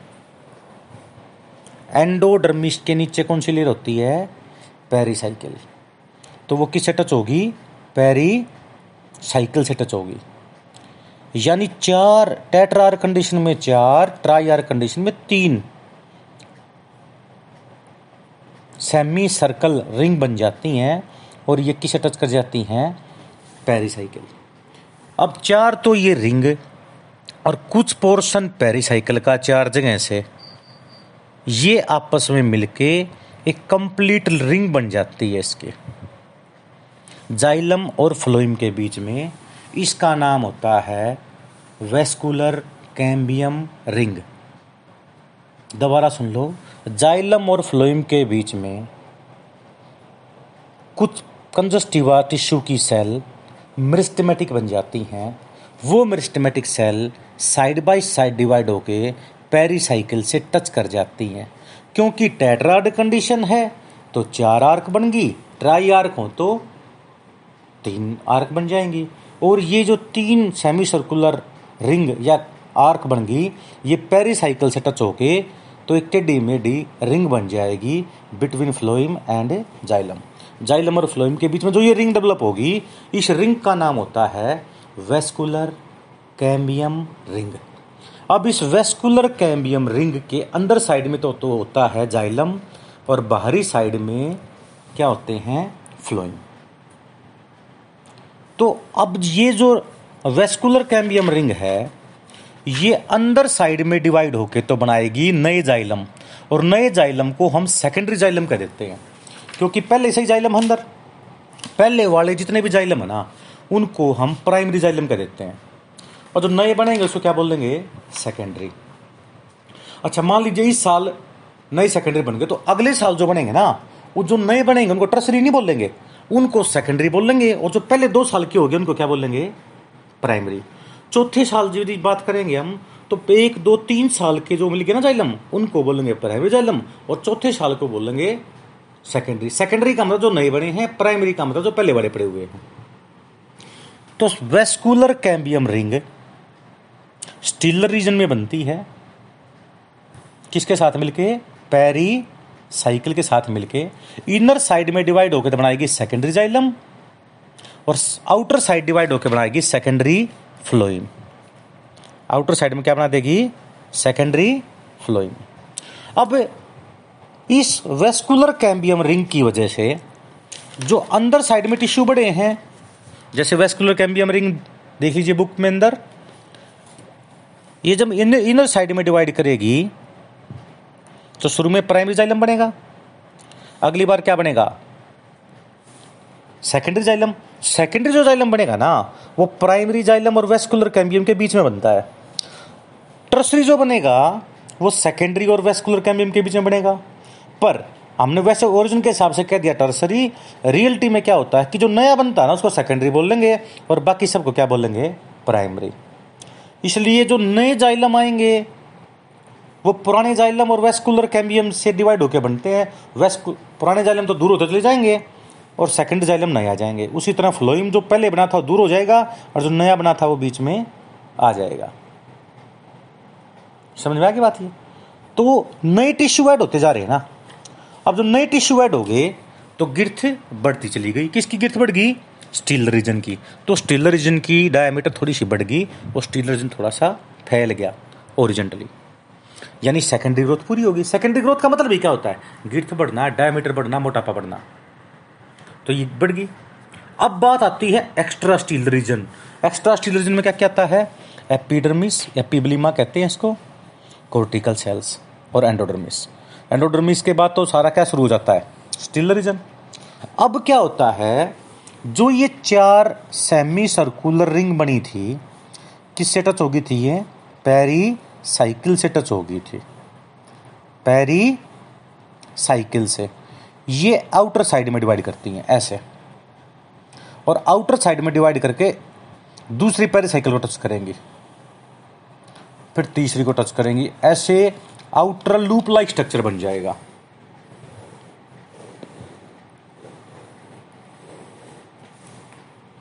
ऐसी चार लूप बनेंगे आउटर साइड में पैरी साइकिल से होकर दूसरी जगह पैरी साइकिल जहाँ पे मिली थी, फिर दूसरी से तीसरी तीसरी से चौथी, ऐसे घूमती चली जाएगी। और एक चार लूप लाइक स्ट्रक्चर बनेंगे। और फिर जो ये लूप लाइक स्ट्रक्चर हैं, इसकी जो आउटर मोस्ट बाउंड्री है, इसकी सेल डिवाइड करके एक नई रिंग बन जाएगी कोट्रैक्स रीजन के अंदर। और जो ये नई रिंग बनेगी, ये वेस्कुलर रीजन रीजन से बाहर बनी है, यानी कोट्रैक्स रीजन में बनी है। और इस आउटर मोस्ट रिंग का नाम होता है phellogen cork cambium extra stelar region के अंदर, यानी कोर्टिकल रीजन के अंदर, जो नई रिंग बनी है, आउटर लूप बनने से, आउटर लूप बनने से, जो नई रिंग बन गई इस वेस्कुलर रीजन के बाहर, उसका नाम होता है कोर्क कैम्बियम कोर्क कैम्बियम का दूसरा नाम होता है फैलोजन। कोर्क कैम्बियम का दूसरा नाम क्या हो गया?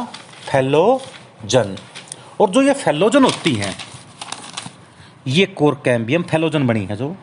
यदि ये बाहरी साइड में डिवाइड करेगा नई सेल बनाएगी, इसको बोलते हैं कोर्क। क्या बनाएगी? कोर्क। और इनर साइड में डिवाइड होकर क्या बना देगी? सेकेंडरी कोर्टेक्स सेकेंडरी कोर्टेक्स का नाम होता फैलोड्रम क्योंकि पहले भी क्या था ये? पहले भी क्या था? कोर्टेक्स अब बाहर कोर कैम्बियम बनने से जो नया कोर्टेक्स बना है, इसका नाम होता है सेकेंडरी कोर्टेक्स और जो आउटर साइड में डिवाइड होकर बनाएगी, उसको बोलते हैं सिंपल कोर्क कोर्क का नाम होता है फैलम पुराने ज़माने में आते बीस तीस साल पहले जब प्लास्टिक की बोतल नहीं हुआ करती ना तो तब हम देखते हैं जब आर्मी पुलिस वाले जब जॉब करते थे ना तो उनके पास एक लोहे की बोतल होती थी।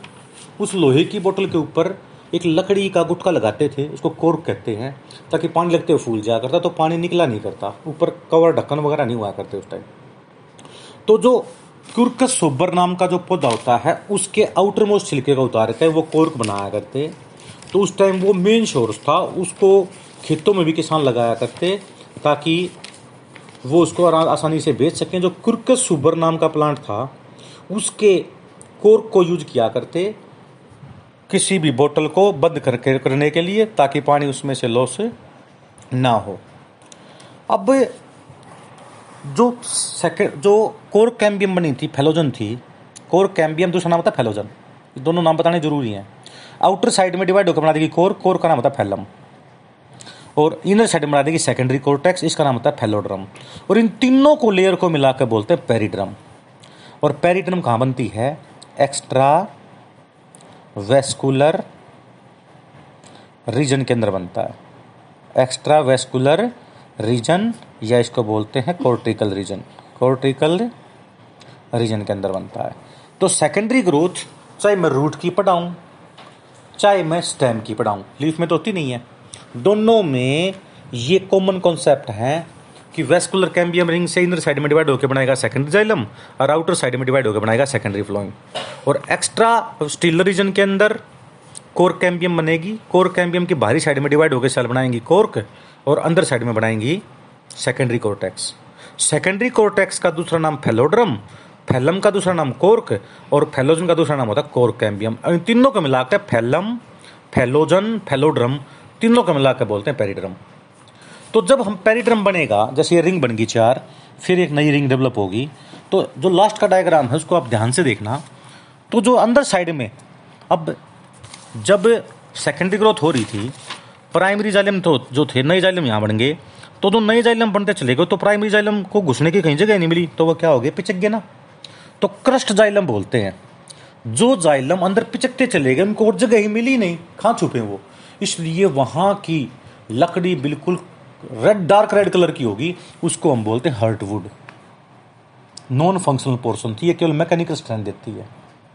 और बाहर वाला जो रीजन होता है, उसको बोलते हैं सैप वुड ये फंक्शनल होती है लाइट वेट की होती है लिविंग होती है, अंदर वाली डेड होती है मैकेनिकल स्ट्रेंथ देती है, क्योंकि इसमें जाइलम क्रस्ट होते हैं। अब सबसे अंदर दिखाएँगे स्टार सा दिखाई देगा, एक जाइलम क्रस्ट उसके बाहर सेकेंडरी जाइलम उसके बाहर ये वेस्कुलर कैम्बियम रिंग। पेन घुमा रहा हूँ तो वहाँ क्या है? Vascular cambium ring. Vascular cambium ring के बाहरी साइड में जो चार, एक, दो, तीन, चार ये दिखा रखे हैं, डार्क पोर्शन, ये है प्राइमरी फ्लोइंग, जो फैल, थोड़े बार तो फैले हैं, पर इतने ज़्यादा फैले नहीं पाए, क्योंकि बाहर कोटेक्स रीजन था। और ये जो नए नए बने हैं secondary phloem primary phloem secondary phloem vascular cambium ring primary xylem, secondary xylem. और कुछ लाइनिंग दिखाई देती हैं जो ट्रांसवर्जली जाती हैं। जो कैसे जाती हैं? ट्रांसवर्जली इसको बोलते हैं मेडुलरी रे। यदि वो जाइलम तक टच है तो जाइलम रे, और फ्लोइम तक टच है तो क्या बोलेंगे? फ्लोइम रे।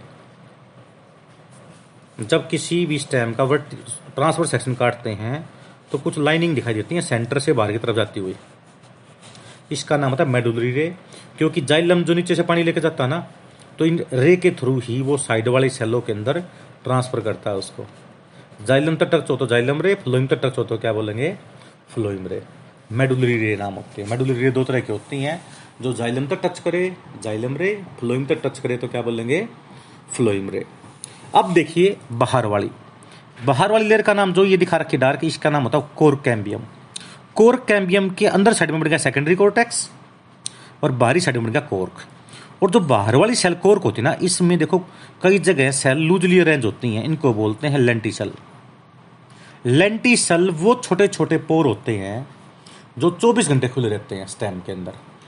लीफ में तो स्टोमेटा होते हैं, जो दिन में खुल जाते हैं, रात को बंद हो जाते हैं। कैम प्लांट के अंदर क्रेसुलेसियन एसिड मेटाबॉलिज्म ये वो प्लांट होते हैं जिनके स्टोमेटा रात को खुलते हैं, दिन में बंद हो जाते हैं।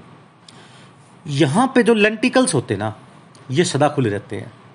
They help in gaseous exchange leaf leaf के अंदर तो क्या होता है स्टोमेटा ऑक्सीजन छोड़ता है कार्बन डाइऑक्साइड लेता है। पर जो लेंटिकल्स है ना रूट के और स्टेम के, ये ऑक्सीजन लेते हैं कार्बन डाइऑक्साइड छोड़ते हैं, जैसे हम करते हैं। गैसेस एक्सचेंज करते हैं, और थोड़ा बहुत पानी भी यहाँ से उड़ जाता है। इसलिए क्या होता है पौधे को पानी चाहिए ज़िंदा रहने के लिए। पर यदि किसी मिट्टी में हमने पौधा लगा रखा है और उसमें दो तीन महीने पानी खड़ा रखें हम, पानी सूखने ना दें तो वो पौधा मर जाता है। वाटर लॉक्ड एरिया में प्लांट क्यों मर जाते हैं? क्योंकि जो रूट में ये लेंटिकल्स होते हैं, इनको ऑक्सीजन चाहिए। अब पानी खड़ा रहेगा तो पानी से ऑक्सीजन एब्जॉर्ब नहीं कर सकते ये, क्योंकि इनके पास गिल्स नहीं है। इसलिए खाना तो होगा, पर खाने को पचाने के लिए ऑक्सीडेशन के लिए या ये कह सकते हैं ऑक्सीडेशन ऑफ़ फ़ूड के लिए जो ऑक्सीजन चाहिए होती है ना, वो नहीं होती। इसलिए बाढ़ आने से बहुत सारे पौधे गल जाते हैं, मर जाते हैं, जड़ मर जाती है, क्योंकि जड़ को प्रॉपर ऑक्सीजन नहीं मिल पाती। पर आपको पता है, दलदल एरिया में जो राइजोफोरा सोनेरिटिया एरिटेरिया एविशनेरिया जो चार पौधे होते हैं, उनमें सेकेंडरी रूट ऊपर आ जाती हैं। उसमें छोटे छोटे छेद होते हैं। उसका नाम भी क्या था? लेंटिकल्स न्यूमेटोफोर्स रेस्पिरेटरी रूट कहते थे उनको। वो ऑक्सीजन लेती हैं कार्बन डाइऑक्साइड छोड़ती हैं ताकि वो मरती नहीं, क्योंकि बे ऑफ़ बंगाल में, जहाँ पे बंगाली खाड़ी है, वहाँ पे कई हज़ार एकड़ ज़मीन के अंदर दलदली रहता है हमेशा, पानी खड़ा रहता है। तो उनमें पौधों में क्या होगी, वहाँ पे अडेप्टेशन होगी थी न्यूमेटोफोर्स की। और चार तरह के पौधे पाए जाते हैं, उसमें Rhizophora Sonneratia Avicennia Heritiera next secondary growth पता लग गया ये पूरा? इसका डायग्राम आपको आना चाहिए। अब बात करते हैं हम secondary growth in dicot stem. Dicot stem के अंदर देखो, ये जाइलम है, ये कैम्बियम है, ये फ्लोइम है। इसको इसको पूरे को बोलते हैं वेस्कुलर बंडल्स। तो वेस्कुलर बंडल में, ये दिखा दिया हमने सिंपल सेक्शन। Vascular bundle. एक बंडल ये रहा, एक ये रहा तो हमने दो दिखा दी। ऐसे ऐसे चारों तरफ़ घूमे होते हैं। नीचे साइड में जाइलम होता है, बाहरी साइड में फ्लोइम। जाइलम और फ्लोइम के बीच में कैम्बियम रिंग होती है। जाइलम और फ्लोइम के बीच में कौन सी रिंग होगी? कैम्बियम रिंग होती है। और ऐसे अरेंजमेंट को क्या बोलते हैं? ओपन अरेंजमेंट बोलेंगे मोनोकोट में क्या होता है? जाइलम और फ्लोइम डायरेक्टली कॉन्टेक्ट होता है। बीच में कैम्बियम रिंग नहीं होती। डाइकोट में क्या होता है? फ्लोइम और जाइलम के बीच में एक कैम्बियम रिंग होती है। इस कैम्बियम रिंग को बोलते हैं इंट्राफेसिकुलर कैम्बियम इंट्राफेसिकुलर कैम्बियम जैसे इंट्रा कास्टल मैरिज होती है सेम कास्ट में मैरिज होना। इंटर कास्टल होती है डिफरेंट कास्ट में मैरिज करना। तो जो सेम बंडल में जाइलम कैम्बियम होती है ना, उसको बोलते हैं इंट्राफेसिकुलर यहाँ भी इंट्राफेसिकुलर हर वेस्कुलर बंडल के अंदर क्या होती है? इंट्राफेसिकुलर कैम्बियम रिंग अब ये intra side by side divide होके दूसरे बंडल से मिल जाएगी। मिल गई? ऐसे ऐसे ये दूसरे से मिल गई। ये इसका नाम होता है इंटरफेसिकुलर इंटरफेस इंटर इंटर का मतलब बिटवीन टू और इंट्रा का मतलब बिटवीन सेम जैसे हमारे यहाँ पे इंटर कास्टल मैरिज होती हैं सेम कास्ट मैरिज होती हैं। डिफरेंट कास्ट में तो क्या बोलेंगे? इंटर कास्टल इंट्रा का मतलब सेम बंडल में, और इंटर का मतलब बिटवीन टू तो ये कौन सा हो गया? इंट्रा ये कौन सा हो गया? इंटर ये कौन सा हो गया? इंट्रा। ये कौन सा हो गया? इंट्रा। और दो इंट्रा को जोड़ने के लिए क्या होगा ये? इंटर। इस तरह से इंट्रा, इंटर इंट्रा, इंटर मिलके कंप्लीटली रिंग बन जाती है। इस रिंग का नाम होता है वेस्कुलर कैम्बियम रिंग ये है डाइकोट स्टेम में। बस यही डिफरेंस है बस एक। अब ये vascular cambium ring inner side में डिवाइड होके, पहले क्या है इनर साइड में? जाइलम है। तो इनर साइड में डिवाइड होकर क्या बना देगी? सेकेंडरी जाइलम यानी जो इनर साइड में सेल डिवाइड होगी, जो नए जाइलम बनाएँगे, वो प्राइमरी जाइलम को क्या कर देंगे? क्रश कर देगा। बाहरी साइड में क्या है पहले से ही? फ्लोइम जब ये बाहरी साइड में डिवाइड होगा तो क्या बन जाएगा? नई फ्लोइम बन जाएँगे। नई फ्लोइम को हम क्या बोलते हैं? सेकेंडरी फ्लोइम अब, ये तो होती स्टील रीजन के अंदर। एक्स्ट्रा स्टील रीजन में क्या होता है? जो इंटरफेसिकुलर कैम्बियम है, ऐसे लूप लाइक स्ट्रक्चर बना देंगे। जो ये लूप लाइक स्ट्रक्चर बनते हैं, फिर एक नई रिंग बन जाएगी। और इस नई रिंग का नाम क्या हो गया? Cork cambium. क्या बन जाएगा? Cork cambium. Cork cambium outer side में डिवाइड होकर क्या बना देगी? कोर्क। और इनर साइड में डिवाइड होकर क्या बना देगी सेकेंडरी कोर्टेक्स। सेम है। बस स्टार्टिंग में थोड़ा सा डिफरेंस है ये। अब होगी सेकेंडरी ग्रोथ। अब बात ये आती है, हमारे यहाँ पे मौसम बदलता रहता है। पतझड़ भी आता है, सर्दी भी आती है, गर्मी भी आती है और बसंत ऋतु भी आती है। पाँच जून को वर्ल्ड इन्वायरमेंट डे क्यों मनाया जाता है? क्योंकि ये बेस्ट टाइम होता है प्लांटेशन के लिए। देखिए पेड़ पौधे लगाना एफोरेस्टेशन और पेड़ पौधे काटना डिफोरेस्टेशन। तो डिफोरेस्टेशन से तो बहुत आदमी को रोज़गार चलती है, पर एफोरेस्टेशन करना बहुत ज़रूरी होता है और पौधे को लगाना लगाना नहीं, इसको मेंटेन करना भी ज़रूरी होता है। अब देखिए, ध्यान से इसमें क्या है? सबसे पहली बात ये आती है इसके अंदर। जब मान लीजिए, जैसे चेरापूंजी है, अब तो मासीन राम होगी जगह जहाँ पे पूरे वर्ल्ड में सबसे ज़्यादा बारिश होती है राम नाम की जगह पे। अब इसके अंदर ये देखिए, वहाँ पे तो 12 के 12 महीने बारिश होती रहती है, इसलिए वहाँ पे दो तरह की वुड नहीं बनेगी, एक ही तरह की वुड बनेगी प्लांट बहुत जल्दी ग्रो करता है। हमारे यहाँ पे क्या होता है, जुलाई, जून, जुलाई, अगस्त, सितंबर, अक्टूबर, ये चार पाँच महीने पौधा मैक्सिमम ग्रोथ करता है। इसलिए पाँच जून को वर्ल्ड एनवायरमेंट डे होता है कि पौधा लगाने शुरू कर दो। क्योंकि जून, जुलाई में हमारे यहाँ पे बारिश आनी शुरू हो जाती है। तो नब्बे परसेंट, यदि टोटल दस किलो लकड़ी बनी है ना, एक साल में तो नौ किलो तो बनती है इन चार महीनों में, बसंत ऋतु में। सर्दी में तो ग्रोथ होती नहीं है। गर्मी में बिल्कुल ग्रोथ नहीं होती। तो बाकी के आठ, नौ महीने में तो ना के परसेंट, ना के बराबर ग्रोथ होती है।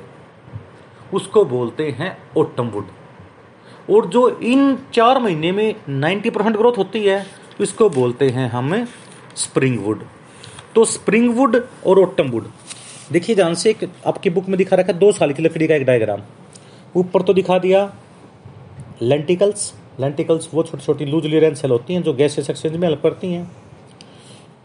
इसमें दिखा रखा है कोर्क कैम्बियम कोर्क कैम्बियम की बाहरी साइड में क्या होगा? कोर्क या फैलम और अंदर साइड में होगा सेकेंडरी कोर्टेक्स तीनों के मिला क्या बोलेंगे? पैरिड्रम अब ये एक साल में लकड़ी बनती है, दूसरे साल में बनती है। एक साल की लकड़ी में देखिए, जो सेल छोटी छोटी और बिल्कुल डार्क होती हैं। डार्क होती हैं, स्मॉल सेल होंगी। उसको बोलते हैं ओटम वुड। जैसे केवल दस परसेंट पोर्सन नब्बे परसेंट पोर्सन में देखो, लूजली सेल होती हैं बड़े बड़े साइज़ की सेल होती हैं। इसको बोलते हैं स्प्रिंग वुड। यानी ओटम वुड में तो दस परसेंट लकड़ी होती है और स्प्रिंग वुड में कितनी होती है? Ninety percent. तो एक ओटम एक स्प्रिंग बन गई। एक ओटम एक स्प्रिंग। तो देखो ध्यान से, ये जो लकड़ी दिखा रखी है, इसमें जो डार्क कलर दिखा रखा है ओटम वुड दिखा रखा है, दूसरी कौन सी दिखा रखी है? स्प्रिंग एक ओटम एक स्प्रिंग एक साल में बनती है। तो अगली बार में देखो, एक ओटम ये बन गई, एक स्प्रिंग ये बन गई। दस परसेंट ओटम में नाइन्टी परसेंट स्प्रिंग में। तो एक साइड लकड़ी ये बन गई। तो जहाँ पे एक डार्क और एक लाइट कलर हो ना, एक डार्क एक लाइट कलर एक साल, दो साल, तीन, चार, पाँच छ सात, आठ, नौ, दस, ऐसे रिंग लो। उतनी ही प्लांट की एज होती है। ऐसे ही किसी भी प्लांट का बेस से ये सेक्शन काट लीजिए और इस सेक्शन में रिंग गिन लीजिए। चाहे तो लाइट रिंग गिन लो, चाहे डार्क डार्क ही गिनते हैं, क्योंकि डार्क तो है ऑटम वुड और जो लाइट पोर्शन रह गया वो होती है स्प्रिंग वुड। स्प्रिंग वुड वो होती है जो सिर्फ़ बरसाती सीज़न में बनती है। एट नाइन्टी परसेंट वही होती है।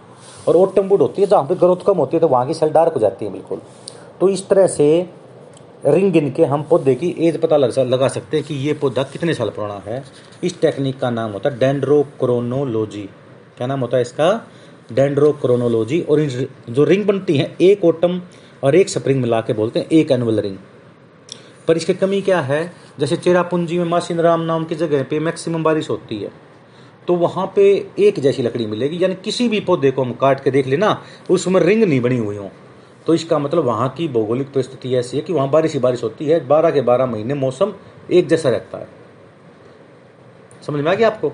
और मान लीजिए, जितनी मोटी डार्कनेस है, उतनी मोटी जो होती है ऑटम वुड बने, उतनी मोटी स्प्रिंग वुड बने। इसका मतलब वहाँ पे छह महीने बारिश होती है, छह महीने थोड़ा सा मतलब सूखा पड़ता है। तो मतलब इस तरह से आप मतलब अंदाज़ा लगा सकते हैं।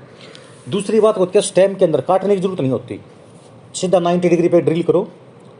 और एक सेंसर होता है, उसमें लाइट होती है, और उसको डाल के देख लो, वो अपने आप रिंग गिन लेगा। जिससे हमें बिना पौधे को काटे हुए, पौधे की एज पता लगाने का मौका मिल जाता है। तो जो साइंटिस्ट होते हैं, वो इसी तरह से काउंट करते हैं एनुअल रिंग को।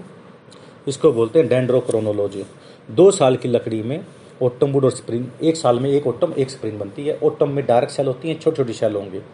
स्प्रिंग के अंदर बड़ी बड़ी सेल होंगी। क्योंकि मैक्सिमम ग्रोथ हो रखी होती है उसमें। 90 परसेंट सेल इसी में ग्रोथ करती हैं। नेक्स्ट जाइलम के अंदर क्या बढ़ जाता है? पुराने जाइलम होने के बाद टाइलोसिस। इसी तरह स्प्रिंग वुड का नाम होता है अर्ली वुड और टम वुड का नाम होता है लेट वुड। जो फेवरेबल सीज़न में बने, क्या बोलेंगे स्प्रिंग वुड और जो अनफेवरेबल कंडीशन में बने, उसको बोलते हैं ऑटम वुड। स्प्रिंग वुड लगभग 90 परसेंट लकड़ी ही बनाते हैं। मेजर पोर्शन होता है किसी भी रिंग के अंदर। और जो बहुत स्ट्रिप बनती है, दस एक परसेंट सेल होती हैं, किसी अनबल रिंग के अंदर वो ऑटम वुड की होती हैं। स्प्रिंग वुड में सेल का साइज़ लार्जर होता है ऑटम वुड में सेल का साइज़ बिल्कुल स्मॉल होता है। इसमें फाइबर बहुत कम होते हैं भाई स्प्रिंग वुड में। और ऑटम वुड में फाइबर बहुत ज़्यादा होते हैं। स्प्रिंग वुड की जो लकड़ी होती है, वो लाइट कलर की मिलेगी, क्योंकि बहुत ज़्यादा ग्रोथ हो रखी है। और ऑटम वुड की कैसे मिलेगी? डार्क कलर की मिलेगी। स्प्रिंग वुड की डेंसिटी बहुत कम होती है ऑटम वुड की डेंसिटी बहुत ज़्यादा होती है। तो एक डिफ, एक लकड़ी तो जाती है स्प्रिंग वुड ऑटम वुड में डिफरेंस या अर्ली वुड और लेट वुड में, एक ही बात है ये। एक बताई थी मैंने सॉफ्ट वुड और हार्ड वुड में डिफरेंस सॉफ्ट वुड लकड़ी बोलते हैं जिम्नोसप्रम की लकड़ी को। जिम्नोसप्रम के अंदर, पहली बात तो देखो ध्यान से, अब ये पूछने की बजाय सॉफ्टवुड और हार्डवुड में डिफरेंस ये पूछ लें कि जिम्नोसप्रम वुड वुड का मतलब जाइलम ठीक है ना? बोटनी में क्या होता है? वुड का मतलब जाइलम ही होता है। तो जिम्नो जिम्नोसप्रम की लकड़ी और एंजोसप्रम की लकड़ी डाइकोट में जो होती है, उन दोनों में डिफरेंस पूछ लें, या सॉफ्टवुड और हार्डवुड में डिफरेंस पूछ लें, एक ही बात है। सॉफ्टवुड में नॉन पोरस वुड बोलते हैं हार्डवुड को पोरस वुड बोलते हैं। सॉफ्टवुड जिम्नोसप्रम में होती है हार्डवुड डाइकोट प्लांट एंजियोसप्रम में होती है। सॉफ्टवुड में ट्रैकिड्स होते हैं ninety two ninety five percent पाँच परसेंट वेसल होते हैं, पर हार्डवुड में ninety two ninety percent five percent vessel होते हैं, पाँच परसेंट होते हैं ट्रैकिड्स सॉफ्टवुड में जाइलम फाइबर नहीं होते या बहुत कम होते हैं और हार्डवुड में जाइलम फाइबर बहुत ज़्यादा होते हैं। उसी तरह मैंने बताया था सेकेंडरी ग्रोथ होने से जाइलम क्रस हो जाता है तो अंदर का रीजन डार्क बन जाता है, उसको बोलते हैं हर्टवुड या डूरामैन। और बाहर वाला रीजन जो पेरीफ्री की तरफ़ होता है, उसका नाम मतलब होता है सैपवुड या एल्बुरमन। एल्बुरनम। एल्बुरनम सैपवुड हर्टवुड का नाम होता है डूरामैन। तो सैपवुड में क्या होता है? आउटर मोस्ट होगा, उसमें इनर वाला होगा हर्ट में। लाइट कलर का होगा सैपवुड उसमें डार्क होगा। सैपवुड वाला फंक्शनल होगा हार्टवुड का नॉन फंक्शनल होगा। ये मैकेनिकल स्ट्रेंथ प्रोवाइड करता है हार्टवुड वाला सॉफ्टवुड वाला मैकेनिकल स्ट्रेंथ प्रोवाइड नहीं करता, केवल फंक्शनल पोर्शन करता है सारा ये। इसमें सॉफ्ट सैपवुड में टाइलोसिस नहीं होते जाइलम में उसमें टाइलोसिस होते हैं। लाइट लो डेंसिटी होती है सैपवुड की हार्टवुड की हाई डेंसिटी होती है। लेंटिकल्स, वो छोटे छोटे छेद होते हैं रूट में और स्टेम में जो चौबीस घंटे ओपन रहते हैं। ये ऑक्सीजन लेते हैं और कार्बन डाइऑक्साइड छोड़ते हैं, गैसेस एक्सचेंज करते हैं। कौन से पौधे के छिलके, कौन से पौधे के आउटर मोस्ट कवरिंग कार्ड के कोर बनाते थे? क्यूरकस शुबर। तो आपको ये याद करने हैं। नेक्स्ट इसमें दो तीन बातें आती हैं कैविटी आपने मोनोकोट स्टेम का डायग्राम पढ़ा होगा। मोनोकोट स्टेम के अंदर लाइसोजेनिक कैविटी लिख रखी है। मोनोकोट स्टेम के अंदर क्या लिख रखी है?